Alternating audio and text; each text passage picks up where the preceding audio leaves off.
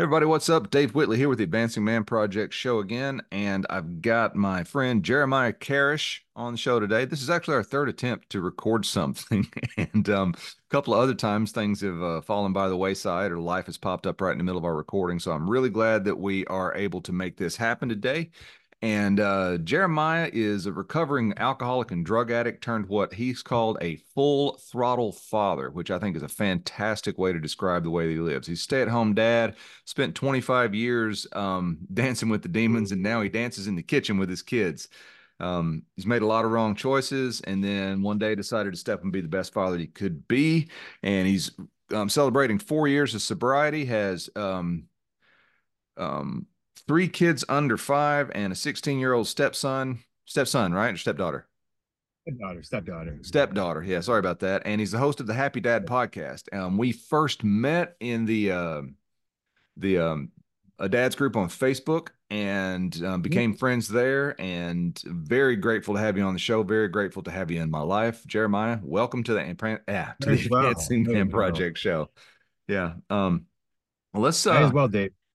Let's yeah, thank really you. Yeah. Well, let's uh let's let's talk about um you I mentioned there that you you you've had addiction issues and you had some some difficulties yeah. in your upbringing and all that sort of stuff. Without delving too deeply yeah. into the past, let's talk about like what kind of cycles have you broken that that you are not passing on to your kids now because um, everybody has their backstory and some of it's rougher than others. And I know yours has been very rough. We've talked about that outside here, but I don't want to spend too much time dwelling on like the negatives of the past. I want to talk about the lessons that have been learned from that and how you're taking that forward into the future. That's the thing. That's that's exactly what I like. I like that, Dave, because I like to live in the solution. Um, I don't spend a whole lot of time dwelling on the past. I mean, you know it's there. It, it, it helps you. Tools man. I mean it's just tools. It's an experience that gets you through today. And and you know it's it's the things that we learn. Today i actually have a i keep myself in a pretty in a pretty strict um i want to say a regimen really. Like in the morning i wake up religiously four o'clock in the morning every day. And I, as soon as i have my alarm i don't even i don't check my phone nothing like that. You know i sit in my bed i just and i just be and I think that's a lot of the thing now is like there's not there's not really a whole lot of just being, you know, being happy that we're here, sitting in the moment, um, learning to sit in your shit, you know, sit in mm-hmm. the emotions. That's one thing I did, you know, the whole time I was out there, man. I didn't want to, I didn't want to feel anything, you know. I was dealing with lots of, you know, you want to talk about generational trauma. We had, you know, not just that, but it's like my grandfather was a World War II vet, and if any of you understand that, you know, handing that kind of trauma down through generations you know, they were told to go home from a war that they it was bloodiest war in history, and they're told to to to, to raise family, repopulate the earth, man. You know what, what was going on then? You know, right. So that stuff all, all, all goes down through the years, and next generation, next generation, next generation, and that's where we we are here. Our generation, I believe, is the ones that has the tools now, finally, to do this the right way. I was actually just just writing a blog before we came on here about um about um breaking the generational cycles breaking those breaking those things with with the tools we have. Because our parents i don't i think they i think they knew but you got to remember doc remember dr spock? Who was that dr spock right? Yeah. Came out in like the late 1970s you know? That was when yeah. you and i were kids right? I mean yeah. you know that stuff um that was just like uh witch doctors back then you know? Yeah. Now it's like yeah we have the tools you know we have it and we're actually using them and that's what's important to me um, I've uh, I've actually got a myriad of diagnoses. Now, before I say this, diagnoses to me are a place are a way to group people so that you understand you're not alone. You know what I mean? So that you have a place. Very well said. It's a very very well put. I love that. Yeah, yeah, it's a place to start with for your recovery because I don't think I'm just recovering from from drugs and alcohol, Dave. I'm, I'm actually in like what I call a life recovery. You know, because it wasn't just the drugs and the alcohol. Again, I didn't want to feel anything. Mm-hmm. I didn't want to feel emotions coming, going. If it, if it couldn't speed me up or shut me down, I didn't want anything to do with it. And that's what um that's what that's what makes it, it, it different is when you're when you're actually going through the entire life thing. I had to change everything, Dave.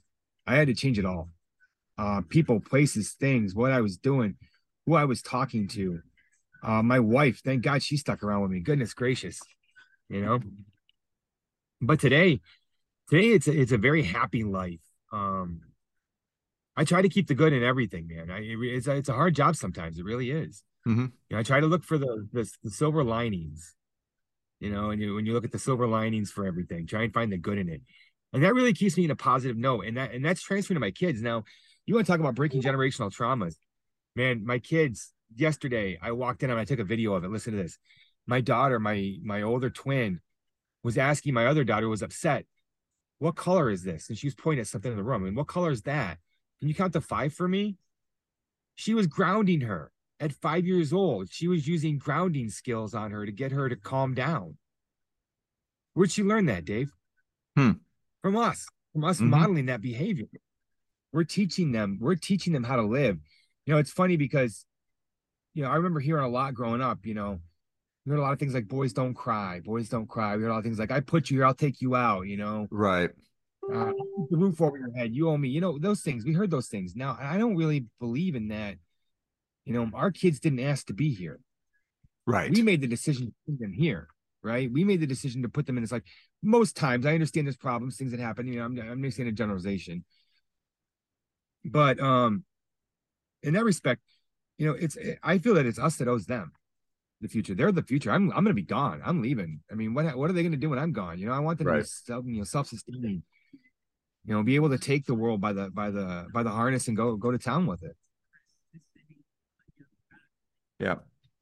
I agree with that completely. And and I think that you're right. The the whole um the whole Dr. Spock thing um is a relatively new development. The the the idea of children being treated as humans really is a relatively new idea if you stop and think about it, right? I mean, um, child labor laws didn't exist what 100 years ago. You know, you had no. eight year old kids working in coal mines and stuff like that, and and just all of the the stuff that you referenced earlier about coming home from from the war, and it's like, okay, you went out and you did all these terrible things, and you saw all these terrible things, and now you're supposed to just like set that aside and go raise good humans and and by the way we don't have any tools to give you to do that. And and there's no yeah. way that can't be the pebble in the pond that affects stuff you know affects us to this day. And you know we talk about this a lot on the in the facebook group that that you started. And um it comes up a lot when the moderators when we're having discussions about what we should allow and what we're what we should remove and and all of that sort of stuff mm-hmm. there are a lot of men out there who are still carrying this this conception of masculinity that is built around basically using brute force to put to uh, put anyone into submission to my will. And if you don't agree with that i will just continue to to be forceful until you comply. And that's no uh, that's not an effective way to to raise kids you know and periodically something will come up with with something around um they're talking about punishment even though they use the word discipline and i i'm and i know you feel the same way firmly of the belief that words mean things and discipline and punishment are used interchangeably and they should not be right discipline means to teach punish means to willfully inflict pain and and i don't yeah. think that that's a good teaching tool but that's you know we can we could go into that um later. But no, these guys, I, will, I but but but these guys will come in and they'll they'll just be parroting these things, and they've. The sad thing is they've clearly never stopped to think through what they're saying. It's just been so ingrained into them through fear that if they questioned it, did they hmm. that if they tried to have a voice when they were six or seven years old to question the effectiveness of what they were being subjected to, um, under the guise of, of discipline when really we're talking about obedience, right? And it's the difference between yeah. obedience and cooperation to me, eh, which is a, you know a, a huge a, a, huge distinction to make. Like obedience means that I will I will punish you if you don't do what I say, and that puts us at yes. odds with the kid, right? Cooperation yeah, is I mean, hey, co- cooperation is we're both figuring this thing out together, and my responsibility is to teach you how to be a healthy person um, so mm. let's cooperate toward that end. And so that way it's both of us, the parent and the child, working together to to grow, both of us, right? And you know, and, and I'm I'm real fond of saying that fatherhood is the biggest personal development journey that none of us knew we were signing up for. You know, and and I, I know. and I've learned far more from my son than I've taught him is how I feel, you know. And so to to miss out on that because we're we're so close minded and so subjected to the idea of of children to be seen and not heard and and all of that sort of stuff. Um, but really, uh, the and, and, and I say all that to say this. You brought up Dr. Spock. A big a, a, big one for me looking back on my childhood growing up was Fred Rogers. You know, Fred Rogers was revolutionary in the 60s. You know, we don't think much about it right now, but but the idea of of kindness and compassion and treating other people as people regardless of their age was revolutionary at the time. So did did Fred yeah. all that to say did Fred Rogers have an impact on you in the same way he had an impact on me? He did because you remember man the 80s was a wild place and it was to me and when I look back on my childhood you know my parents had a had an interesting they got an interesting deck of cards my father was a cancer was a cancer survivor you know my my little brother fell on fire they were away at the hospital a lot my brothers raised me family friends things like that. My when my dad was around, it was you know, uh, it was always they were dealing with something medical, so it wasn't really like a, a really big father son interaction going on. So I remember looking at Fred Rogers and I'm being, and they would they would bring in the other kids and they would show the kids like run around there, and I remember being confused by that. Right. You know, when I was young, but as I grew up, I understood what was going on. That that that that the empathy that he was teaching me mm-hmm. was a tool that I needed to survive. Because it's like I grew up very small, uh, simple-minded town, and I love what you said about toxic about the toxic side of masculinity. You know, just trying to force my will upon you, and it's like, you know, that was a lot of what it was. You know, that round hole, round peg, round hole, square peg. It doesn't fit. You know what I mean? I, I just mm-hmm. never felt like I fit in my, my hometown. Uh, that that that kind of thing. I just always felt that there was that you could gain more by being nice to people. You know what I mean? I yeah. I, I just I, I could never could never could never understand that. And and then when I come to be a parent, it was like to the nth degree. You know what I mean? Like you said, cooperating. I tell my kids all the time, we're gonna get through this. We're mm-hmm. not gonna get over it. Don't get over it. I've never I don't think I've ever told my kid get over it. You know what I mean? If I have it's a mistake or it was a joke. But that's one of the things that we as parents are leaders. We're like the front line. Our kids are behind us. We're protecting them, right? Totally. But eventually we're not going to be there anymore. Right the, like the thing is is to teach them the things the, the the the proper skills so that they can have the emotional intelligence to interact with other human beings and, and be kind because obviously the way it's been going i mean i kind of feel i don't know how you feel about this i feel like we're almost at a cusp right now almost at a at a crest you know that things are are are pretty shaky right now you know overall. And i think it's i think they're heading in the right direction right now. Yeah. With all this, this change and, and this new wave of, of, of empathy. You know and you'll, you'll understand that when these people do speak up like you were talking about you know the the very um macho man um mentality a lot of times it's squashed by other people mm-hmm. by other people in the room not even the mods not even the admins it's like people will step up and be like dude that's that's not cool anymore right you know so you can see those changes going and those statistics are changing. And I'm, I'm big on statistics, Dave. And you know, um, it's really interesting. Uh, I don't know if you know about this, but um, one of the, my main focuses is, is is I'm trying to impact um, um, the suicide rate of men. Um, definitely because four out of seven suicides are actually um, are going to be a man. You know, statistically speaking, and then three of those four are going to be a father, and then two of them are going to be under thirty. And that's wow. a lot of bad. That's a that's a lot of that's some pretty staggering odds, man. You know, when you think about what you're up against and you throw in anything else that you might be dealing with at the time, it's like um a, a borderline. That's a one in 10 chance. So there's your odds just dropping with everything that could be happening to you that is that has influenced you from inside your life.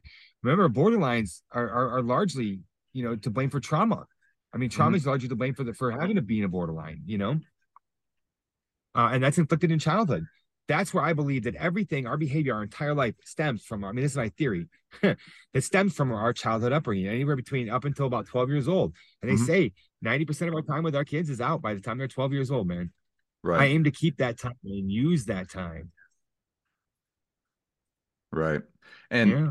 and the idea of, of the impact that those years or, or the the the environment that a child is in during those years carrying through to adulthood and the the statistics that you just shared you know it it seems pretty obvious to me that if we look at the trite expressions that are sort of woven into um, this this misappropriation of what masculinity actually is. Things like you know boys don't cry or or be seen and not heard or you know um um if if someone hits you first hit them back and and you know beat the hell out of them you know all of that kind of stuff it it, it seems like that's a way to to handle things when the yep. adult needs to be doing things other than paying attention to the child or they feel compelled to be doing things other than paying attention to the child but but there's no way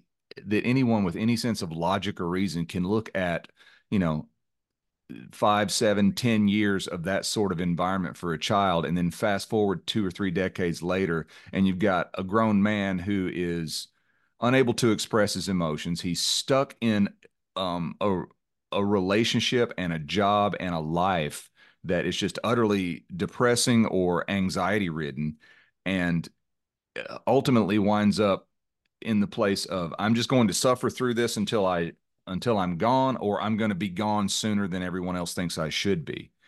And um and I know when I was uh, just as recently as, you know, a couple decades ago, whenever someone would off themselves, you know, uh, more often than not among the tough guys that I knew, it would be met with, well, he's just a fucking coward.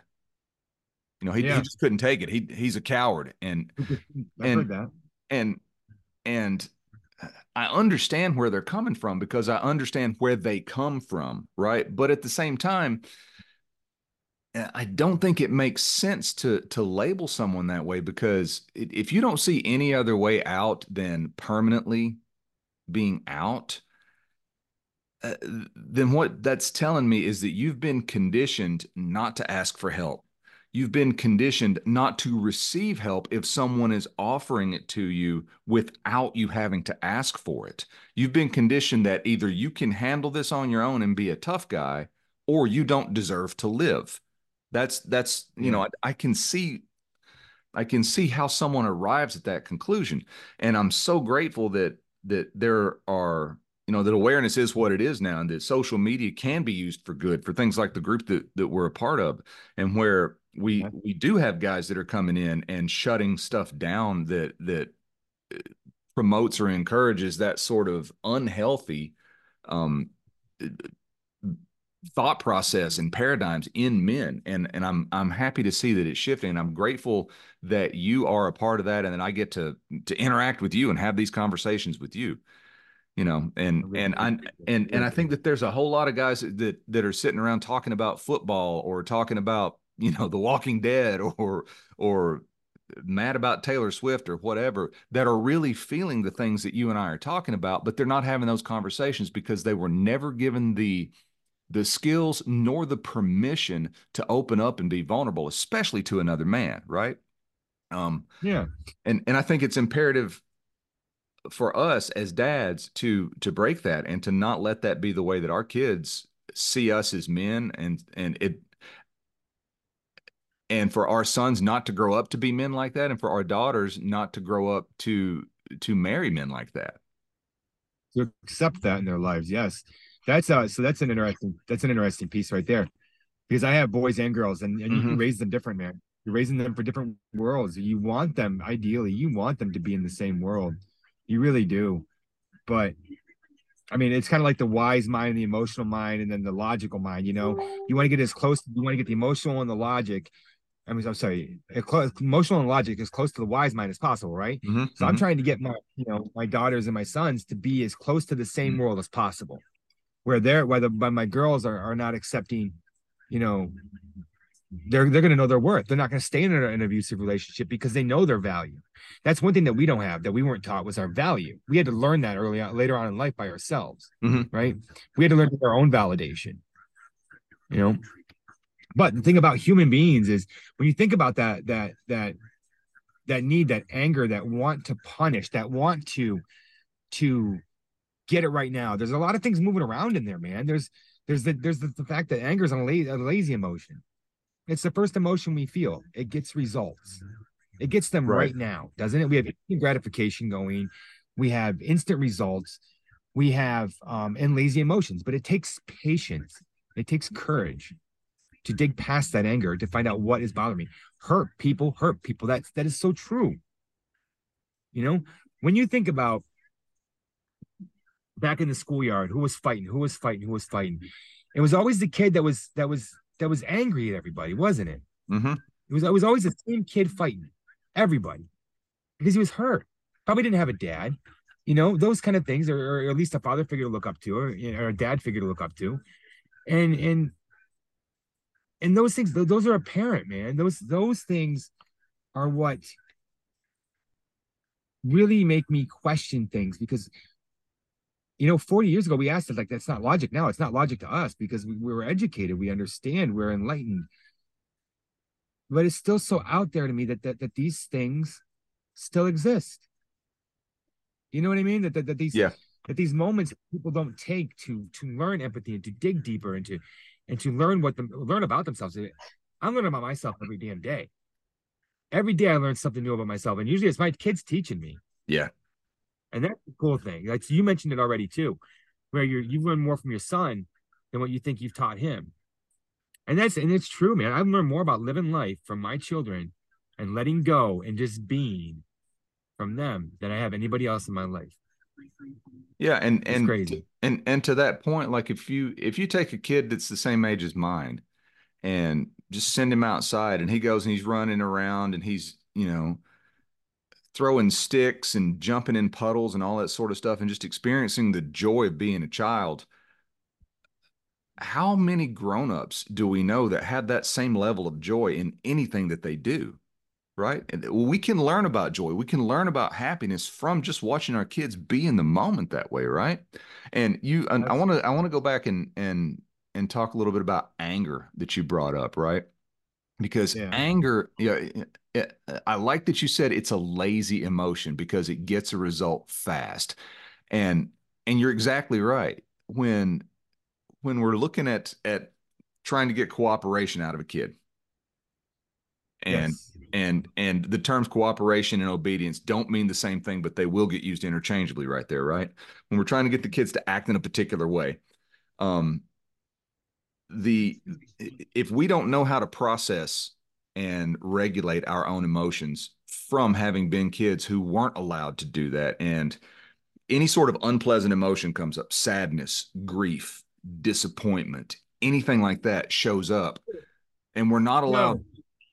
yeah yeah it's it's scary it's terrifying it's vulnerable it's i feel unsafe because i wasn't allowed to do that but anger feels safe because it's proactive and it's aggressive, right? And anger and violence are siblings. You yes. know, we there, there's uh, where you find one, you will find the other. And so when I see people, dads specifically, saying things like, well, I was spanked when I was a kid and I turned out fine. Or if I don't spank my kids, they won't turn out fine. Well, th- there's a, a, number of things to that that we could talk about. First of all, fine's not good enough for me. I don't want to be fine. No. I don't want my son to grow uh-huh. up to be fine. I want him to grow up to be exceptional. You know, and so so yeah. settling for fine again is lazy, right? And it's and it's very much tied into survival right. because because what I think what's really being said there is I was treated this way and I survived not I, I think that's what turned out fine means it means i survived and i'm and i'm able to function now. Um but no i don't want them to survive the way i did though. No. No. No, no. and and so when when yeah. anger is our is our only emotion that we were ever allowed to experience in yeah. dealing with anything that's unpleasant that's going to be our go-to and you're right anger yeah. is and anger gets results right if if you have a kid who's not doing what you want him to do and you hit him and and let's make no do it and and let's make no mistake about it spanking a kid is hitting a kid yes. I don't care. I don't care. Oh, it's just a little pop on the butt. You're still hitting another person, and that in itself is an act of violence. And and behind it. say again. Has the same intent behind it It does. It has the same meaning. Yes. It does. And so, um, yes, it, it uh, and it, it, will be defended like, well, I spanked him and it worked. Well, it did work. It worked to to quell that behavior. It worked to shut that that that behavior down in the moment. But it, how much long term damage does it cause, especially if it's done repeatedly over and over again? And and to tie that back to the idea we were talking earlier about suicide, I've often heard suicide referred to as a short term or a long term solution to a short term problem, right? Spanking a kid is a short term solution that creates a long term problem. True, and um and studies uh there's like there's like 60 some years worth of data um that supports not being physical or not punishing and because the main thing that they usually go to is besides the damage that it causes is that it only alters the behavior. It doesn't stop the behavior. The child will likely do it again lie about it find a way to cover it up to keep from the pain. You're teaching the child resentment. We aren't born with resentment right? We aren't born with that. We're given that by the people who care for us. Resentment. Um, oh, what's the other one? I can't think of it. I can't think of the word right now. Guilt, spite, spite, spite. Spite's another one we weren't given. That was that was taught to us. You know. I think about the kid. You ever thought? Can you imagine your kid being spiteful? Can you imagine that? Do you know there's adults that think their kids are are out to spite them? Did you know yeah. that? How? Yeah. That, oh, I'm actually so, writing that down that we're not born with resentment. it's given to us by the people who care for us. That is a great quote. Yes. Yeah. And hmm. yes. and and the idea that that the kids are, you know, out to get you, especially if they're, you know, under 10. Like are are you really putting yourself in a position that you are going to say, okay, I am engaged in a psychological, intellectual battle of wills against someone who is seven years old and I will not be outsmarted. I will not be overpowered. You know, the fact is you don't know anything about brain development there, right? And yeah. and and um one of the ways that I think we can enlighten ourselves on how to deal with things is to understand first of all how the brain development actually works. We're born with all the emotions we're born with the capacity to feel everything. It's already hardwired and it's programmed in. Our ability to to think, reason, to use logic, to problem solve develops over time and uh, that that is what's the prefrontal cortex that part of our brain isn't fully developed until we're in our 20s so to expect yeah, a, to, yeah to expect a six year old child to be able to reason his way through a problem is like expecting a three month old child to be able to run a 40 yard dash in under 10 seconds. You know, they're just not equipped to do it. They just do not have the physical capacity to do it. And so, understanding, first of all, that it's not personal, that anything that gets triggered and comes up is it's just me realizing that that part of me wasn't paid attention to when I was that age.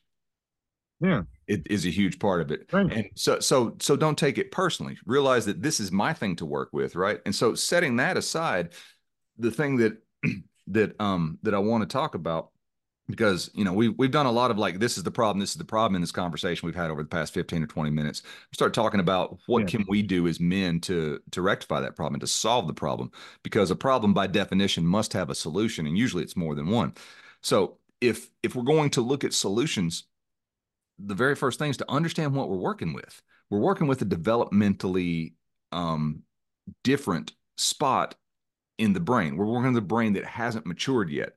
That the hardware is not even in there. The hardware is not developed yet, so we can't expect the software to work.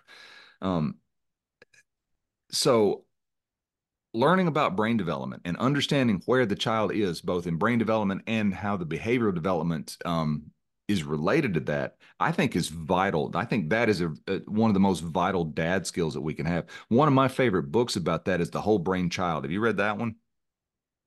I dabbled in it. I have not read it cover to cover yet. Yeah. Um and and I recently found out too that the um the the television show, the kids show Daniel Tiger's Neighborhood, which Love is that. which Love is a that.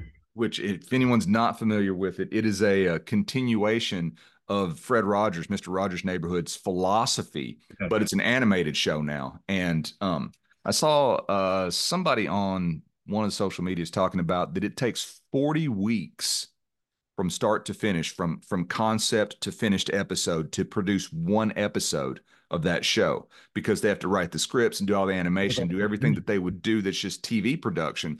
But also they make sure that every bit of the script and everything that's going on with the characters is not only age appropriate and developmentally appropriate um, for the audience, but that like it it lines up with where the kids that age are with brain development, and it's modeling behaviors both with the kid on how to express themselves or or or what they're going through, happy, sad, you know, getting along when you have to go potty stop and go right away, any and all of that stuff, yeah. but also how the adults or the grown-ups, which th- that's an interesting thing. I, I listened to a um an audiobook of a Fred Rogers biography, and he was adamant not to use the term parents he wanted to use the term grown up because not all kids have parents. Some are raised by grandparents. Oh. Some are some are raised by you know uh, siblings no, I, or aunts and uncles or whatever. And if you think about it, you never hear the word parent show up. It's always your grown up, which is yeah. your caregiver, right? But anyway, like it, it, like subtle little things, like like if a kid's having wanting to talk to a grown up, the grown up in the show will always kneel down and get to the same level to meet them where they are. And I found out recently that all of the the psychological aspects that that go into that, um, the the head of the the I don't know the company department, the, like the the main guy in charge of of all of the stuff that's associated yeah. with that is Daniel Siegel, who wrote the Whole Brain Child. Really? Yeah. That's crazy. I didn't know that, man. The more you know. More you know. Yeah. Yeah, man. Kid it's it's it's it's you know, Dave, we have all of us as adults, we have motivators, right? Mm-hmm. We have things we want, needs maybe that wants that are into needs. Let's take uh for example a Corvette. Mm-hmm. Maybe I'm gonna that's material, but I'm just taking as an example. You sure. want a Corvette, what are you gonna do? You're, you're, gonna get up, you're gonna go put your work boots on, you're gonna go to work, you're gonna get your paycheck, you're gonna save your money, you're gonna you're gonna make sacrifices, you're not gonna eat out, you're gonna do all that, and you're gonna go buy your damn your, your, your damn Corvette. You got it. You did it, right? Right. Yeah, because that was so important to you, right? Mm-hmm. Children are just as passionate about their motivators as we are about ours. Theirs are just smaller. A candy bar. That could mean everything in the world to a child in that moment. And all you've done as their father, their their their person, the one they go to, their grown up, is tell them, no, you have now become a gatekeeper. Right? Why? It's not just enough to say no. Okay, it's before dinner. You can't have a chocolate bar. Fine. Why do you want this? And that's where I try to teach Lottie, where it comes into that patience. And I really think that patience is the key. Because in the moment when you stop and you don't react that first way you wanted to, to just say no because I said so, that's too quick. That's too quick. Take time, count, find how long you need to count. Do you need to count to 10? Do you need to count to five to get to that point we have enough patience to go like, why do you want the candy bar? Can I tell you why it's not a good idea for you to have a candy bar? I'd like you to make the right choice, the good choice about the candy bar now. And nine times out of 10, Dave, they will make the good choice. They will. The choice that you, the, the, the, the, the right choice. They will make it because it's logic and they understand that. But you just have to get there. Like you said, getting down to the level, not down to them, but down to them, you know? Yeah. Not talking down too, you know, that changes the whole dynamic. Think of a top down way of, of, of management. You know, if you were to teach, think of this. If someone was to come to this this world, uh, a humanoid from another planet, a full grown humanoid, we just had to teach them about how to live as a human now. They're mm-hmm. stuck here. Would you get a stick and beat them when they cross the street wrong? No. When they asked for an ice cream cone because they wanted a fucking ice cream cone, would you take a stick and beat them? No. If they stole something from the store, not knowing that we needed to pay for it, would you beat them? No. Why are we doing this to children? It doesn't make sense to me. I agree completely. Just find their motivators. Find their motivators. They're just as big and they care about them just as much as we do. You know, there's times my daughter's throwing a tantrum and I'm reading her. I know her. I'm reading her. If there's tears, it's a real want. It's a real want. It's a real desire. And that's all she cares about. And you can see her go. You can see her fade away where she's looking right through your head because all she cares about is that motivator. Why am I still holding that off? What am I trying to do? I'm trying to get obedience at that point. Mm-hmm. Give in. You're dad. You're there to give. You're not a gatekeeper. Definitely. You know? Definitely. I love that you brought up the thing about the Corvette and and like what things mean to them at the moment because a childish desire seems silly to us because we're grown-ups. Yeah. And, and that's the and that's the very way that we talk about it. That's a childish desire. Of course it is. Well, they're children. They're supposed to have childish desires, right? exactly. This is a story. I don't think I've ever told you this story. A couple years ago, my son's five now, so he was probably three at the time, three and a half. Yeah. Um, he got a water bottle, metal stainless steel water bottle, painted, and it has Spidey and his amazing friends on it. So it's got all this cool Spider-Man graphic stuff on it. Really super cool mm-hmm. water bottle. And he got it and he was so excited about it. And he had had it for maybe, maybe half an hour. Maybe. I'm not exaggerating, probably less than that. And he dropped it because, you know, he's a kid. And when he dropped it, it hit the ground and it put this tiny, tiny little scratch in it, right? Tiny, tiny scratch. You like really had to know exactly where to look and had to have the light hit it exactly right to see the scratch. And he had hmm. a full on what I call what we call down south come apart. He fell completely apart, rolling around on the floor, big tears, screaming, crying. And I remember thinking in that moment, there are two ways we could handle this. I can completely invalidate what he's feeling and tell him it's no big deal, that it's just a scratch, to, you know, to stop crying and all the other stuff that seems so prevalent. Or I could do what I did and get down there with him and be like, yeah, you just got this bottle. It's brand new. And you, because he was yelling, it's ruined. I can never use it again. It's broken. It's ruined. It's destroyed. When it was just a scratch, right? And yeah.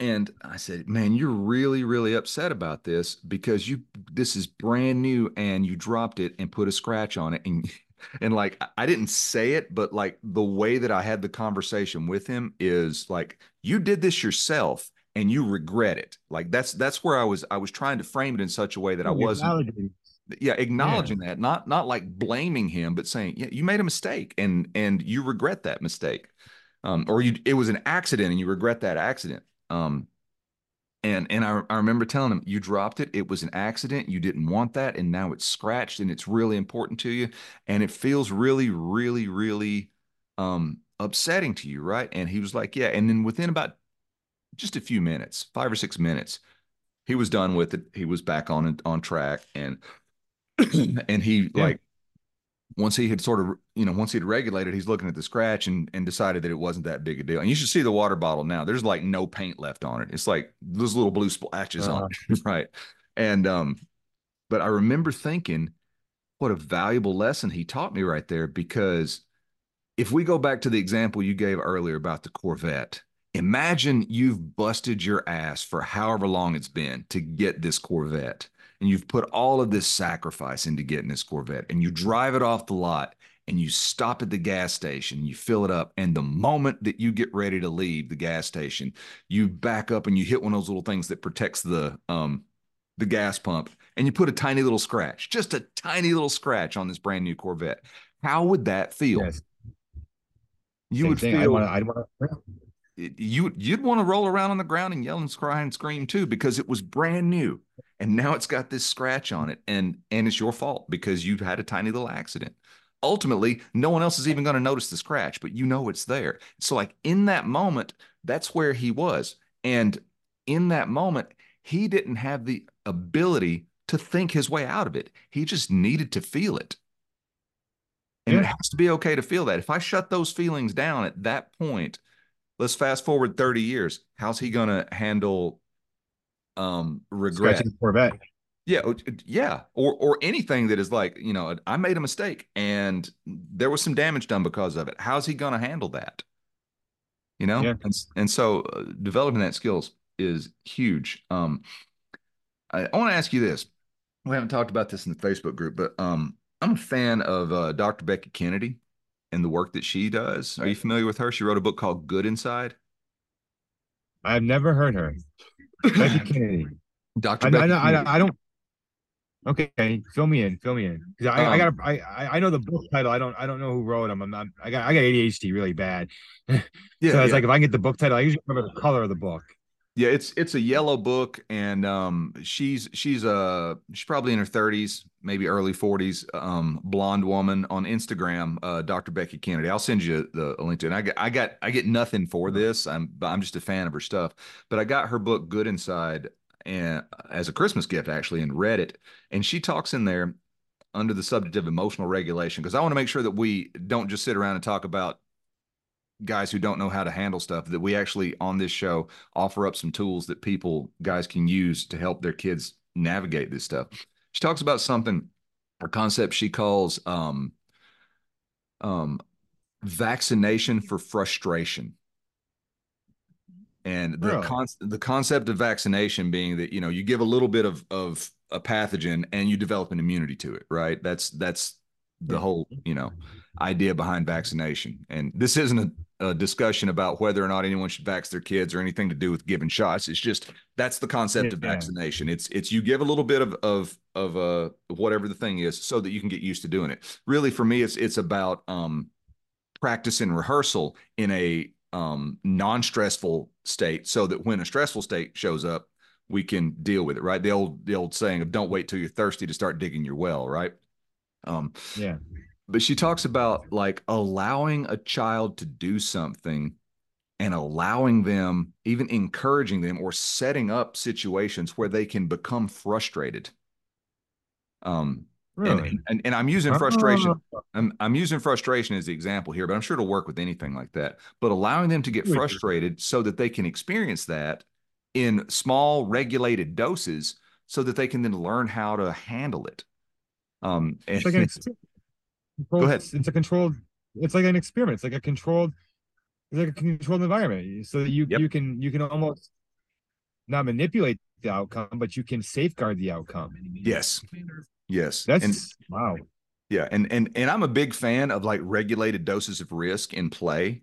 You know, Uh, I, I want my son to develop the self confidence and the courage that it takes to climb up that tree and do the thing, or to jump off the thing. You know, and I'm not going to let him do something that's going to hurt himself. But if he's in a situation where there's a little bit of risk there, I'm going to be like, okay, are you aware uh, that, that that tree limb over there is rotten, and if you grab it, it'll break, and you and and and you won't be able to, to stand on it. You know that kind of stuff. So making him aware of his circumstances, but allowing him to explore it and expand his ability to be comfortable within those things. So all that to say, I have recently discovered that the one of the most effective and powerful ways to do this sort of of regulated dose of frustration is the game Sorry. You remember the game Sorry? It's crazy you just said that because my daughter just bought that game yesterday. That game is one of the best tools I've ever seen for regulating or for helping a kid understand how to regulate emotions.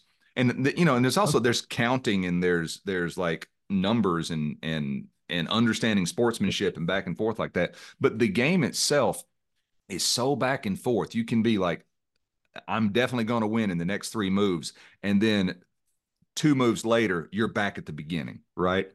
And and Yeah. to see him go from from literally standing up, I don't want to play this game anymore. I'm so frustrated, rolling around on the floor, crying, I'm never going to win, to draw a card, draw one single card.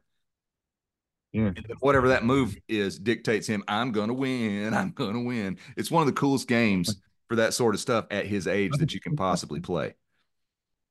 I want to do that. What to do with the kids because I haven't played that in years. But you're right, man. That would be that'd be perfect. I haven't played that game in years. Yeah, it's interesting, man. Like to me, like I just, I mean, when you're talking about solutions when it comes to to, to helping kids, like I really think that like I employ things like uh, radical acceptance, uh, patience, um, and then basic grounding skills. You know, I think it just takes that extra moment to put yourself in the kid's shoes. Mhm. To- but see, that's the se- that I think that's the secret to me, to my to my path, was realizing where that point is that I need to stop, reevaluate, get myself together, and then I can move forward with what's going on with the child because my oxygen mask isn't on, right? Right. So I'm not healthy. If I'm angry and I'm screaming and I'm beating things and I'm getting frustrated, it's like it happened this morning way to school. I had to stop and count to 10. And my daughters know when you're counting to 10, like, Daddy, you just need a minute. You okay, right? You know, and now they did the same thing. And then look, I was just, I'm reading this um how to talk so kids will listen and listen so kids will talk. Mm-hmm. I haven't done that Great one book. And, and yeah, the whole concept around it is is putting yourself in the position of the child. How would you like to be treated? Isn't that what we do in life when we say when we're picking up a role as a manager at our new job? You know, we're going to build our management style off of the things we didn't like, not off the things we liked.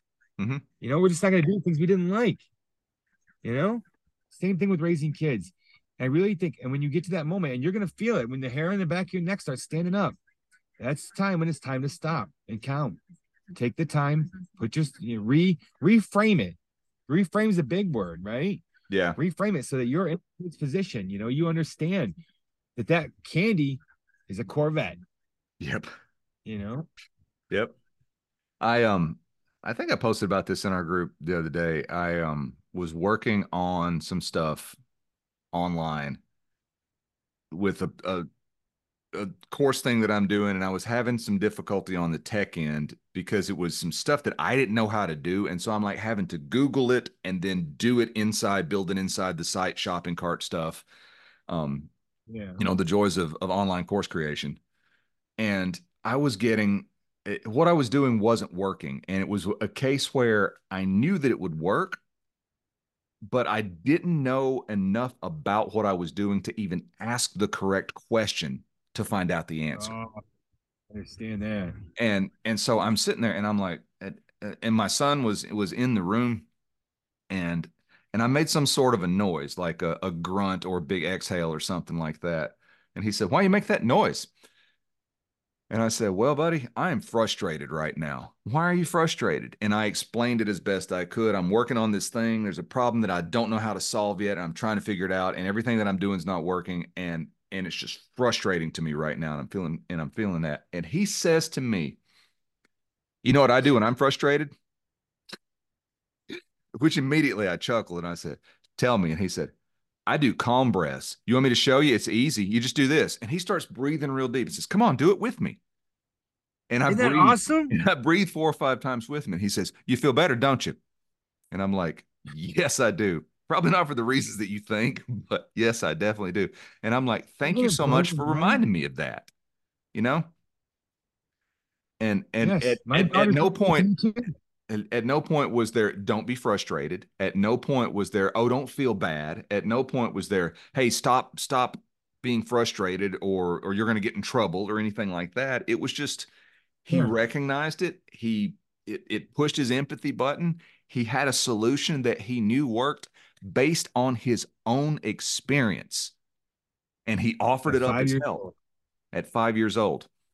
And so when Doesn't it blow your mind? Yes, yes. And I'm like, this is amazing. And and at no point at all did I think anything besides you are such an amazing little boy. Yeah. For for bringing That's that crazy. up. Do that they, they tell me count, man. Is it imagine, think back, Dave, to your life. Imagine if someone had taught you at five years old that you needed to take a breath when you got frustrated, how different your life would be today. Yeah. No? Yeah. Think about that. We're I mean, we got the tools, man. The thing is, is we're using them. We're using them.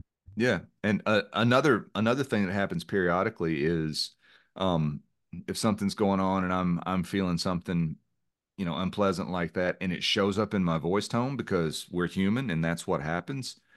Um, and yeah. I'm talking to yeah. him.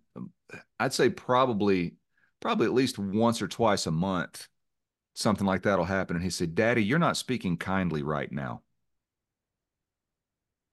And when he does that, I just completely freeze in my tracks and say, okay, what did I do? And I, am asking him this. I get down and ask, I'm asking him this. What did I do or what did I say that came across as unkind? Please tell me. And he can pinpoint it.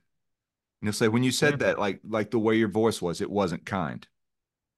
I'm like, I don't mind that. I don't. I love it, and and uh, because to me, that's telling me that he is he recognizes his own worth, he recognizes his own value, and he knows that it's not okay for someone to treat him unkindly or to speak to him unkindly.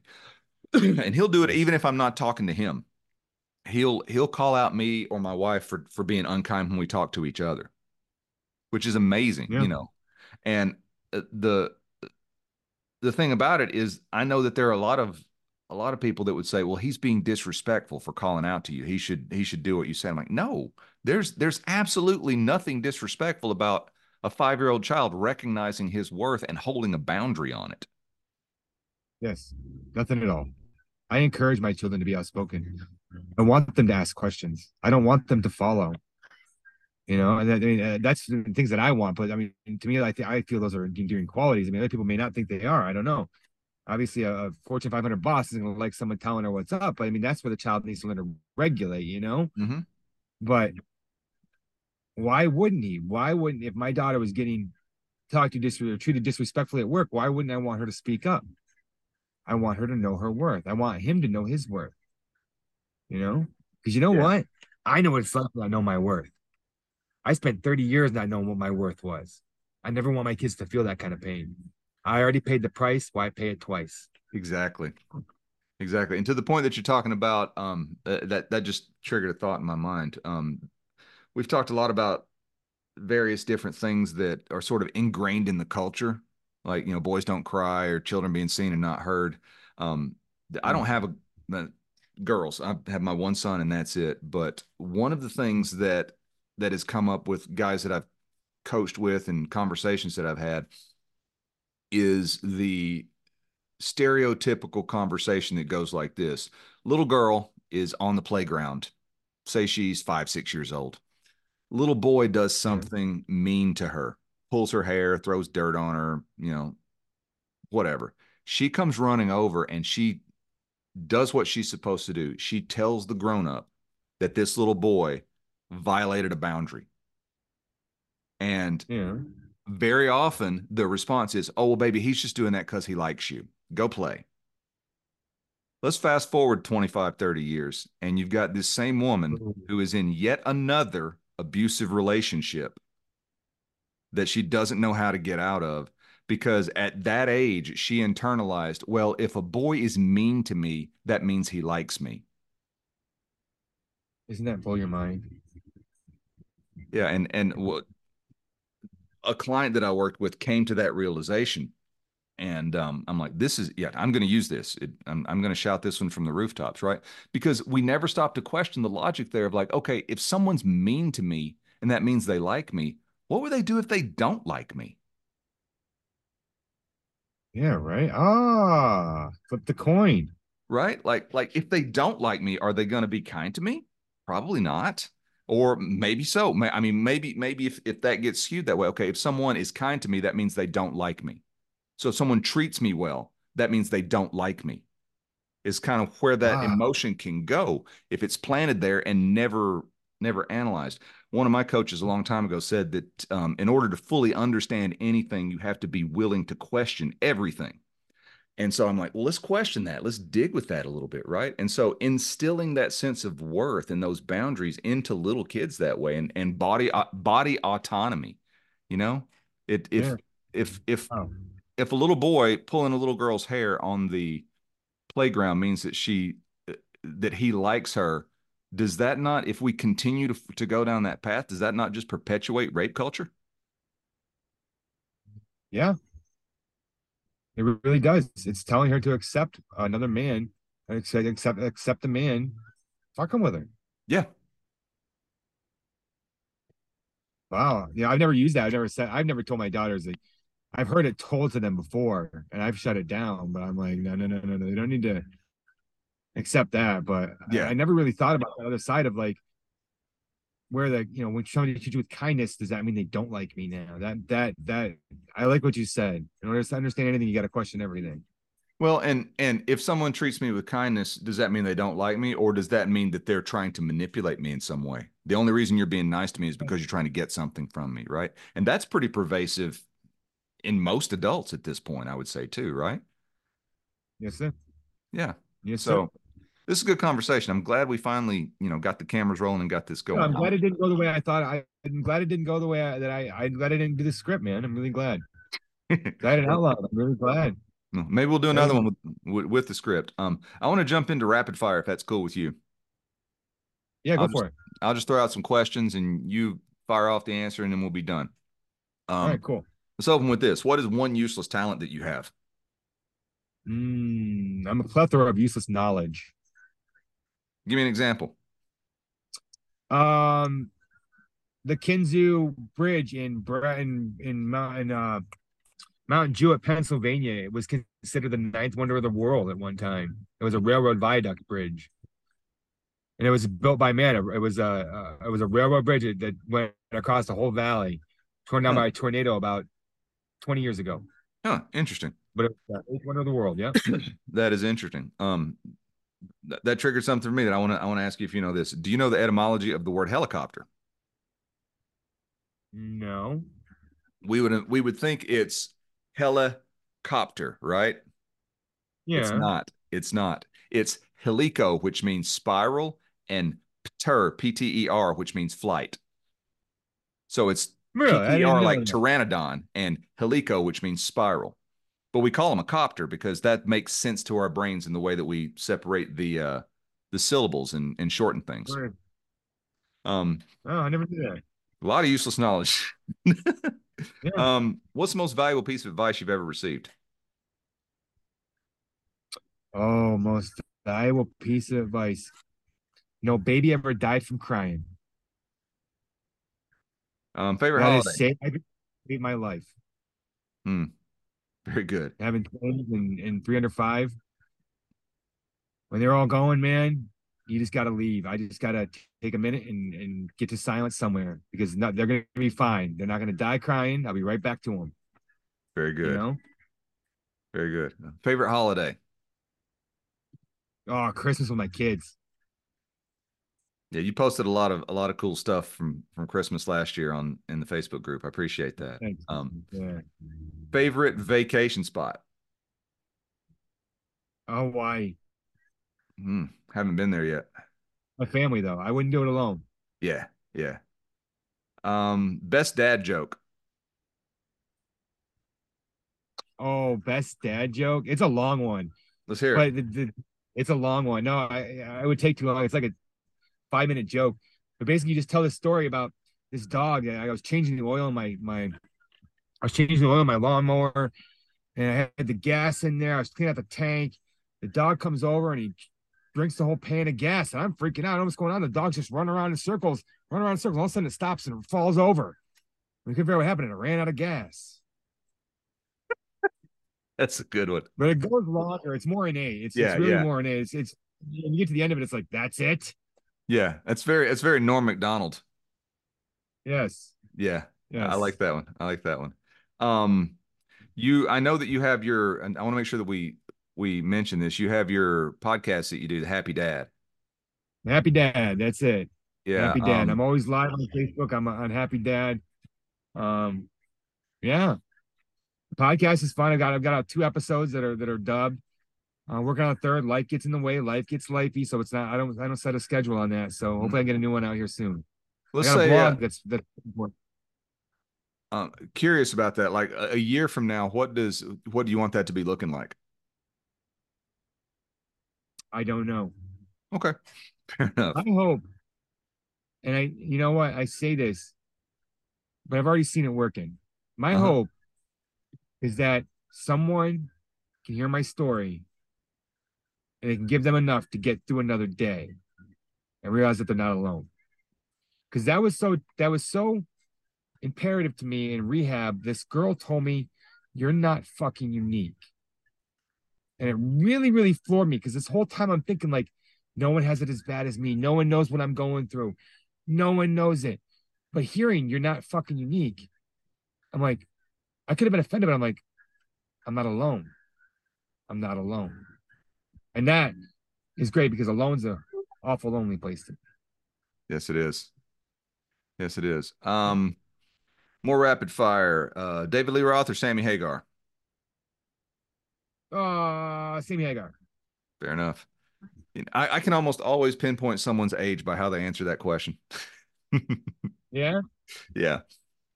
Yeah. If you if you're my age, it's it's almost always Roth. If you're under 45 or so, it's almost always uh Sammy. Um, last one. Um, what's a cherished family tradition, either that you inherited from from growing up or that you created with your family now that you hope will be passed on, you know, 20 generations from now when no one even remembers your name? They're still doing it. Kinder eggs. What's that mean? Kinder eggs, like gold Kinder eggs. They're like the little egg. They have a they have a part chocolate, and then the other half's a little toy. Oh yeah, yeah. That's like my that's like my thing. I, I hide them and I'll give them to the kids just for fun. There's no point to them. Right. There's no. It's not a reward. It's not anything. And then uh, we've got this thing where we go like this all the time. The kids, the girls are always doing this to me. So, Making a heart shape. Am I doing when he when he said I love you? You know. Yeah. So it's just things different way. You know. Very cool. Well, Jeremiah, I appreciate you taking some time to hang out with me today and have this conversation. Um, want to make sure that people know where the the uh, it's the Happy Dad podcast, and also our Facebook group is um, the Dads Club. Come join us. Yep, We've got what, like fifty five thousand dads on there now, something like that. Yes, yes. Um, I got I, I shoot a lot of different content over my stuff too, a little more open. I don't I just, you know, Dad's Club's a little more to be closed. I keep sure. that a little more private.